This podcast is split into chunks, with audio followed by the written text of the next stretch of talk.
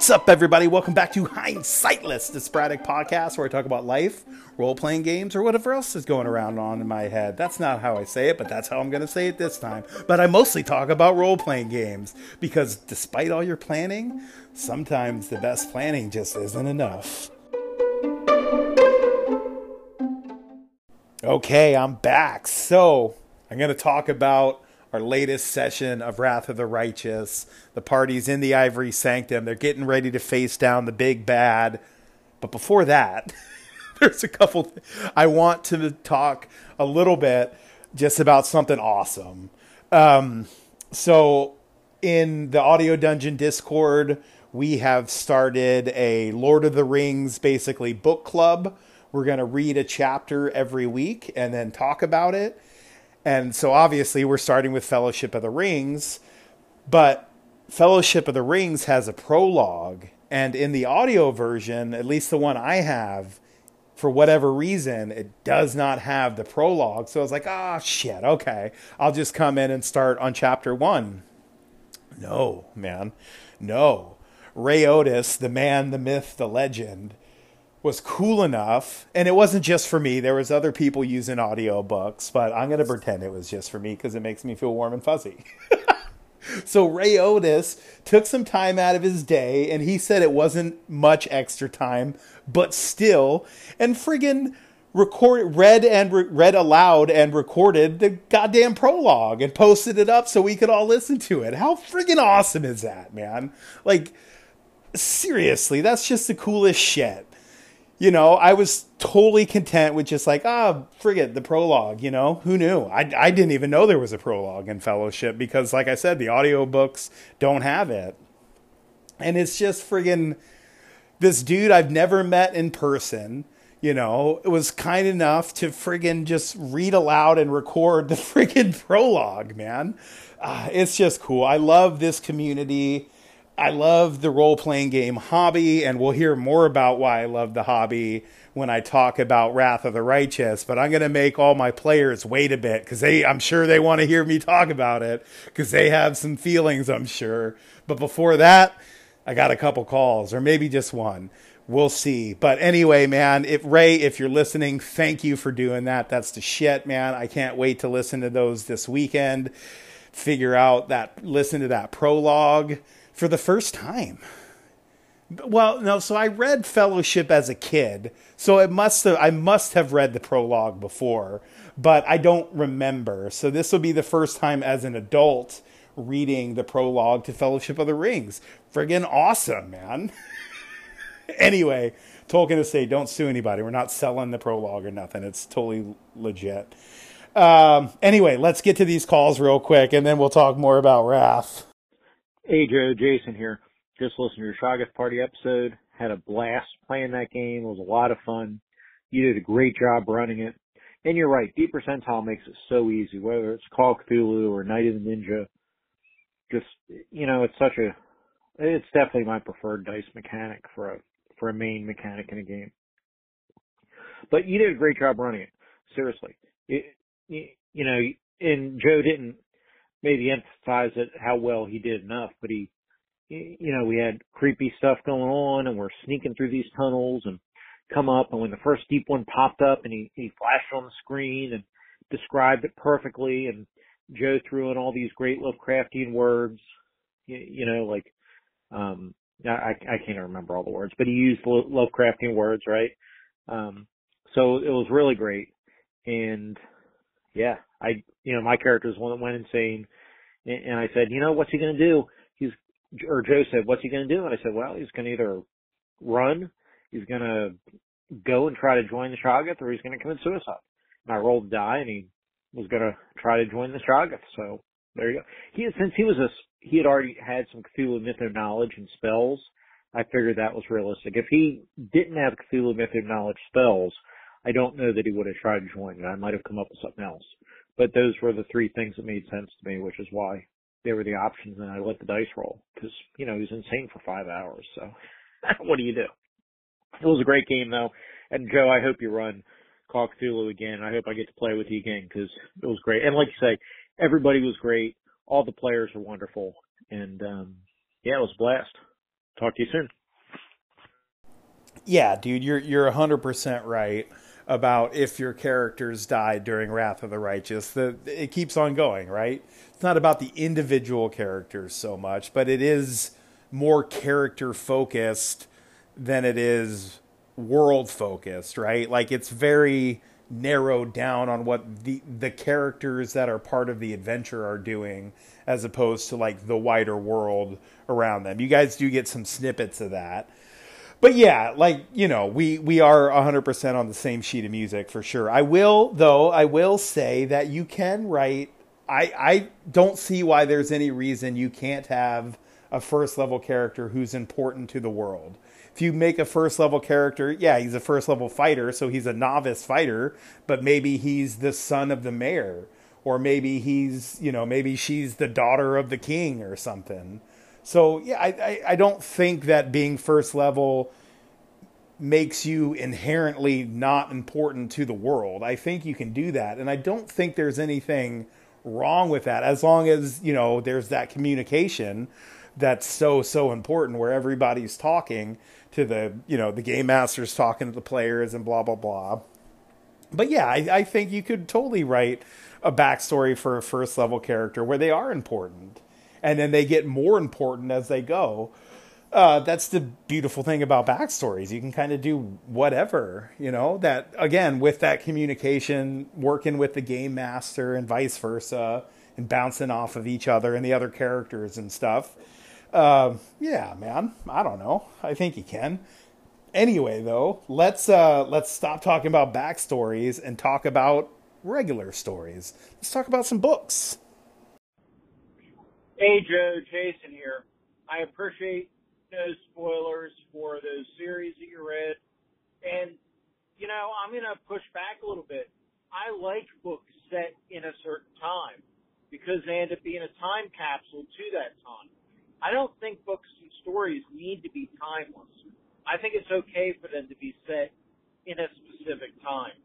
And in fact, I think we've got examples where authors have tried to update their books because they felt that was an issue, and they've kind of messed the books up by doing that.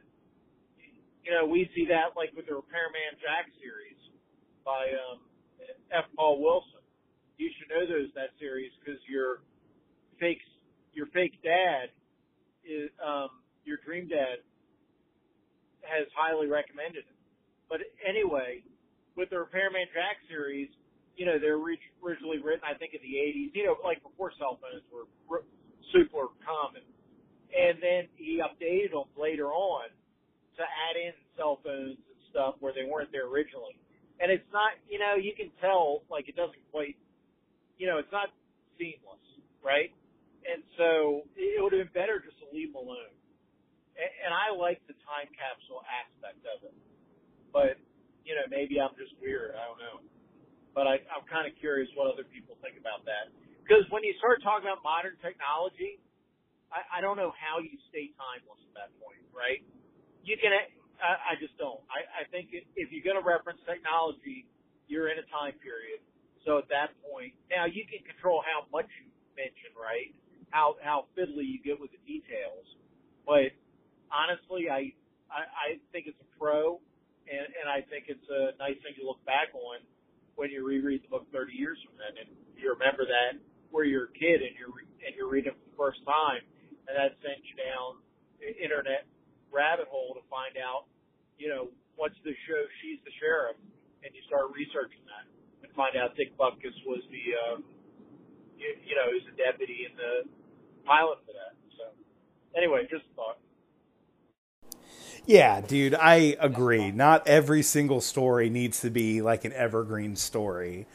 You know, it's just, I was more trying to talk about when they start using like a bunch of pop culture references and slang and everything, it can really, I don't know, especially, I'm not super keen on remembering you know, the 2020s so far. They haven't been great, right? Uh, but yeah, man. And and the, the author Ben Aaronovitch doesn't go too far with it. You know, he does set it specifically in a specific time because um, his publisher. I actually listened to an interview with Ben Aaronovitch. His publisher came out, and this was during the the most recent times when the summer games were in London, which I think was like 2014 or 2011 or something, early in the 20 teens ish, somewhere in there. His publisher came to him and said, Hey, these stories should be set during the Olymp. We want a story set during the Olympics in this world because we want to hype up the Olympics. So he Ben Aaronovitch, the author, moved some stuff around, put out a novella that sort of set the timeline, if you squint, right around the time when the summer games in London are going on. So again, I think that was like 2012, around there somewhere. Uh, but yeah, Ben Aaronovitch doesn't do too bad of a job of really using too much slang, which you know sometimes, especially if it's a word that was hot for a year and then goes away, it just yeah i don't know. Anyway man but i i 100% agree. Not every story needs to be evergreen and sometimes it is good to have just a time period set in a story. So you can be like oh yeah this is when this book was written. I can i remember that. I remember the feelings and everything that i was feeling back then. Yeah man I, totally. I hear you 100% so thank you for both of those calls. Um, all right, let's talk about some Wrath of the Righteous.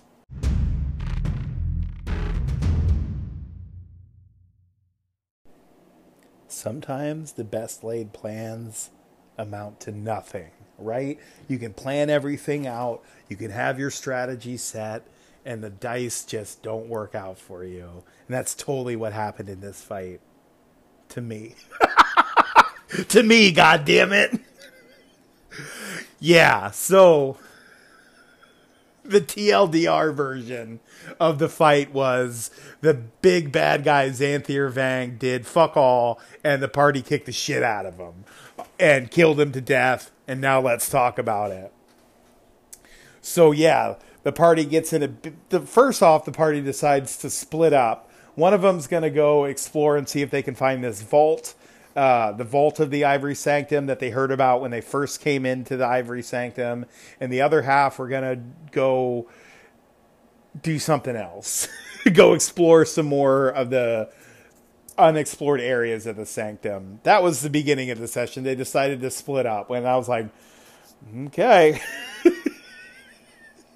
and then the party who didn't go to the vault got jumped by a couple praying mantis demons that cast a bunch of swarms all over them and did a bunch of damage and stuff.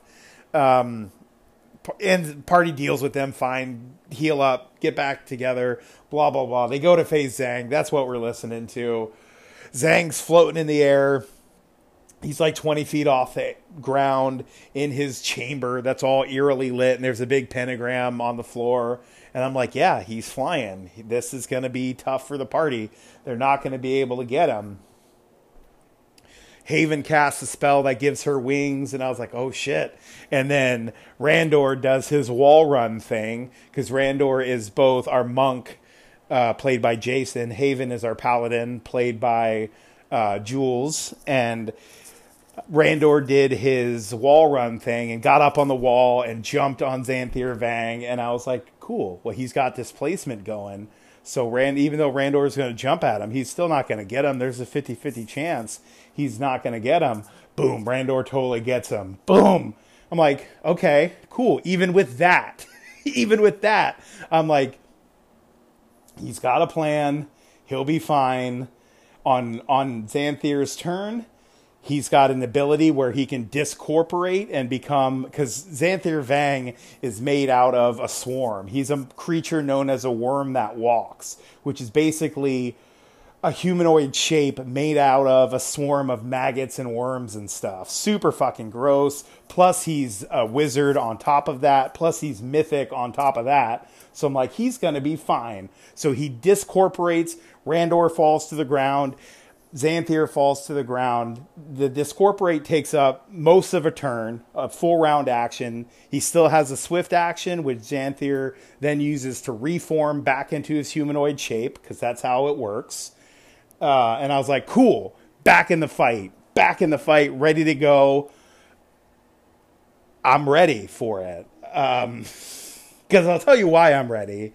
Because Paizo, in their wisdom, which this is an interesting topic, that there's a chance, even though it came to nothing in the end, um, Paizo wrote out what Xanthir does on his turn for the first four rounds right? Like if everything works perfectly, here's what Xanthir does because he's got an intelligence of like a 26.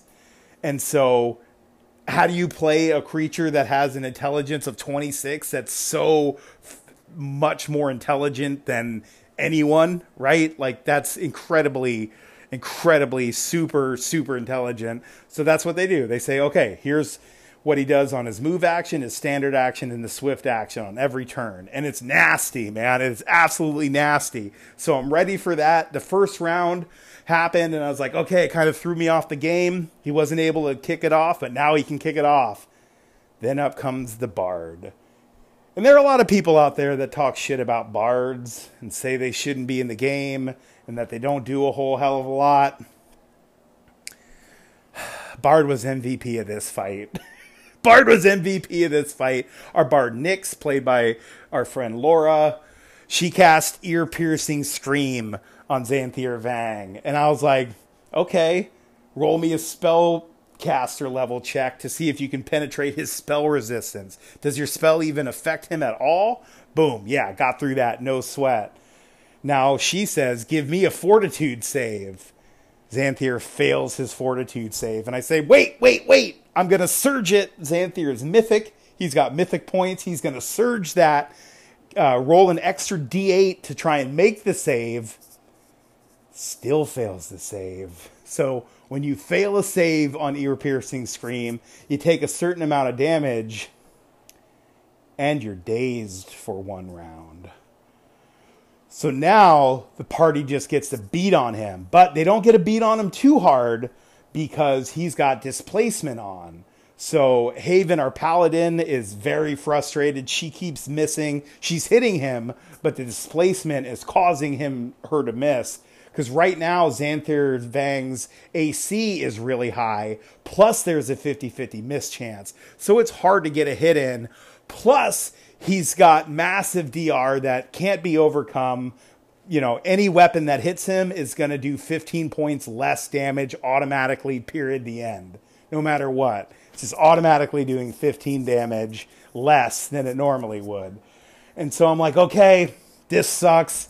This sucks, man. But he's still he's still in it. He's not fully pinned yet. He's not grappled. He's still ready to go. Next round comes around. Bard again. Boom. Caster level check. Surpass. Give me a fortitude save. Fail. Wait. Xanthir's going to surge it. Not enough. Still fails. Boom. Days for another round. And at that point, uh, Chester, our halfling cavalier, played by my buddy Woody, comes in and just chops the shit out of Xanthir Vang uh, eventually the party overcomes the mischance before Xanthir Vang could do anything. Party's getting extra attacks thanks to our cleric slash oracle, played by uh, our buddy James. His name is Subin.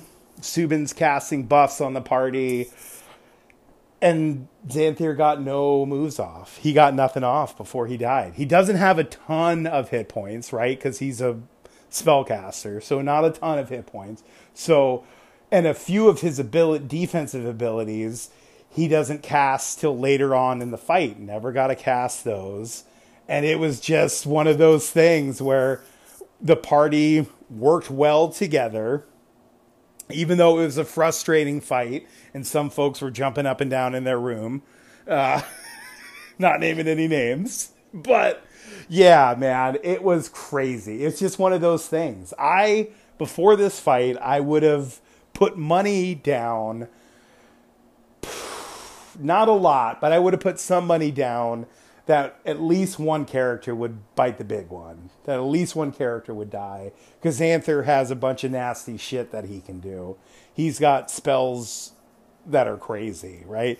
He's got a mythic, augmented, maximized magic missile that hits automatically because it's magic missile and deals 90 force damage. And he can do that more than once.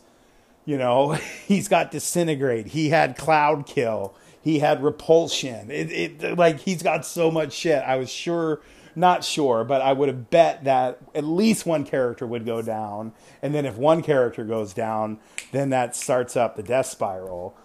But that's not how it happened, man. That's not how it fucking happened. The party went in there, kicked the shit out of him. He did no damage to them at all. Zero. Zero damage. Uh, and that was it. so, yeah, that's where the session ended. Now, the party has two things they want to take care of. One, they want to go check out this vault because they never really dealt with that. They found the secret door to where the vault was, but that was it. Then the party had to go, then the team had to go help out the other team. Anyway, so they want to go explore that and then clear out the rest of um, the rest of the Ivory Sanctum, and then they'll be done. So next session, yeah, man, we'll pretty much be done with book three, and that's amazing. I, I was really glad we got to Xanthir today. I'm really happy for the party. I'm really happy. I'm proud of them. They did a good job. I'm very sad for Xanthir, just as I was for Jerribeth, but even more sad for Xanthir. Even more, more sad. But that's how the dice go. That's why I love this hobby. That's why this hobby rules. That's why rolling dice is important. That's why not fudging is important. Because, you know, some dungeon mat, you I could have gotten really cheesy and been like, oh, he can still cast spells when he's in his swarm form. Which that that it's that question is up in the air, but probably not. Probably not. I did a bunch of research and ruled no not really that wouldn't work so yeah man it was just one of those things where the dice works in the parties the dice worked in the party's favor it was a heck of a fight. It was very frustrating for some folks, but in the end, they won, and that's the important thing. The team victory is important. The individual accolades during a team victory aren't as important as the overall team victory. So, way to go, team! You guys kicked ass. That was awesome and yeah, let's let's go on to book four soon, man. We're almost there. Like you guys just need to figure out how to get the hell out and figure out what's in that goddamn vault. Oh man, that was a crazy ass fight. Anyway, uh, there is one more call left from Jason. I just saw it. It's about the uh, the Shoggoth party. The the that mini session I ran of the post World War One soldiers versus Shoggoth. So there'll be one more call from Jason, and then I'll respond, and then we'll get out of here. All right, let's do it, Jason. Hey Joe, Jason here. Just listened to your Shoggoth Party episode. Had a blast playing that game. It was a lot of fun. You did a great job running it. And you're right, D Percentile makes it so easy, whether it's Call Cthulhu or Night of the Ninja. Just, you know, it's such a it's definitely my preferred dice mechanic for a for a main mechanic in a game. But you did a great job running it. Seriously, it, you know, and Joe didn't maybe emphasize it how well he did enough, but he, you know, we had creepy stuff going on, and we're sneaking through these tunnels and come up, and when the first deep one popped up, and he he flashed on the screen and described it perfectly, and Joe threw in all these great Lovecraftian words, you, you know, like um, I, I can't remember all the words, but he used Lovecraftian words, right? Um, so it was really great. And yeah, I, you know, my character is one that went insane. And, and I said, you know, what's he going to do? Or Joe said, what's he going to do? And I said, well, he's going to either run, he's going to go and try to join the Shoggoth, or he's going to commit suicide. And I rolled die and he was going to try to join the Shoggoth. So there you go. He, since he was a he had already had some Cthulhu Mythos knowledge and spells. I figured that was realistic. If he didn't have Cthulhu Mythos knowledge spells, I don't know that he would have tried to join. I might have come up with something else. But those were the three things that made sense to me, which is why they were the options and I let the dice roll. Cause, you know, he was insane for five hours. So what do you do? It was a great game though. And Joe, I hope you run Call Cthulhu again. I hope I get to play with you again because it was great. And like you say, everybody was great. All the players were wonderful, and um, yeah, it was a blast. Talk to you soon. Thank you for those kind words there, Jason. That was awesome, man. Yeah, like I said in my in that episode Shoggoth Party where I talked about, I had so much fun running. And D percentile, it, it's just great, man. MERP is awesome. Rolemaster, Call of Cthulhu, BRP, Night of the Ninja, just you know more and more. I I, I have a soft spot in my heart for D percentile games. So thank you for playing in that. It was, you know, like Jason said, I did. I tried my best to use some Lovecraftian words. I use Stygian. He Lovecraft talks about Stygian darkness a lot. Um, what else did I use? I did not use non-Euclidean geometry, which I really should have, but I didn't. But yeah, I tried my best to use uh, some Lovecraft words, and it, it, it was great. I, I I would love to run more Call of Cthulhu. I love that game. I love the setting, like you know, 1920s era, weird shit happening. It's it's just really good. I also would be interested to check out the Rivers of London RPG because that world is very cool and I believe because it was Chaosium that made it. So there's a chance it's a a D percentile game that it's based off of BRP. I'm not exactly sure. I do I am pretty sure though that the author Ben Aaronovitch worked with Chaosium on that game though, which is pretty cool. So I do want to check that out because I think that would be really fun to run as well. So anyway, man, Jason, thank you for that call. Thank you for playing in that game. It was a blast and let me get out of here.